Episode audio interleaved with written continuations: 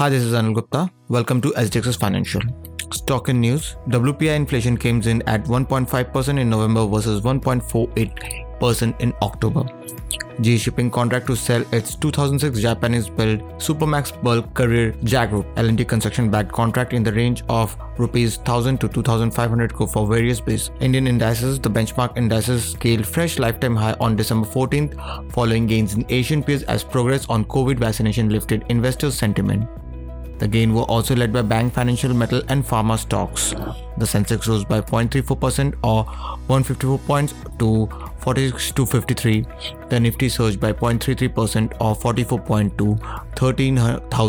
to 13,558. The Sensex hit all-time high of 46,373 and Nifty 2 lodged a record high of 13,597.50. Burger King India made a stellar debut on exchange on December 14 with the share jumped up by 131% on BSE. Indian rupee ended at 73.58 per dollar against December 11 rose of 73.65 per dollar. The market bet was in the favor of advanced with an advanced decline ratio of 2 to 1. Buzzing stock on BSE. Cipla rose by 4.1% to rupees 789.25 after drug major announced the settlement of its litigation by the Celgene Corporation relating to patent for Revlimid Delta Corp jumped by 5.36% to 165.20 after company said it has received a regulatory approval for setting up an integrated resort in Goa. Global sign.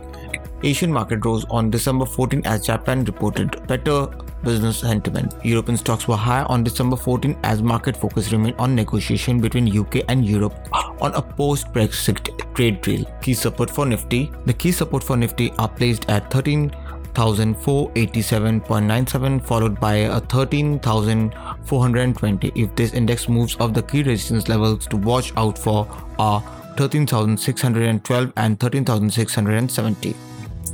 Stock and news NMDC share buyback to open on December 17, close on December 31. TCS Star Alliances expanded strategic partnership with TCS to deliver enhanced customer experience.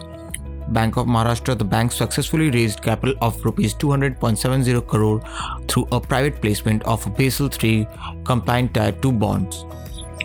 MBL Infrastructure loan dispute between board comprising three independent member has unanimously recommended of rupees 530.73 crore plus interest at 10% per annum till the payment of amount in favor of MBL infrastructure of one its completed project of NHI. Ashapura Minechem promoter entity Ashapura Industrial Finance increased stake in the company of 15.28% from 15.7% earlier.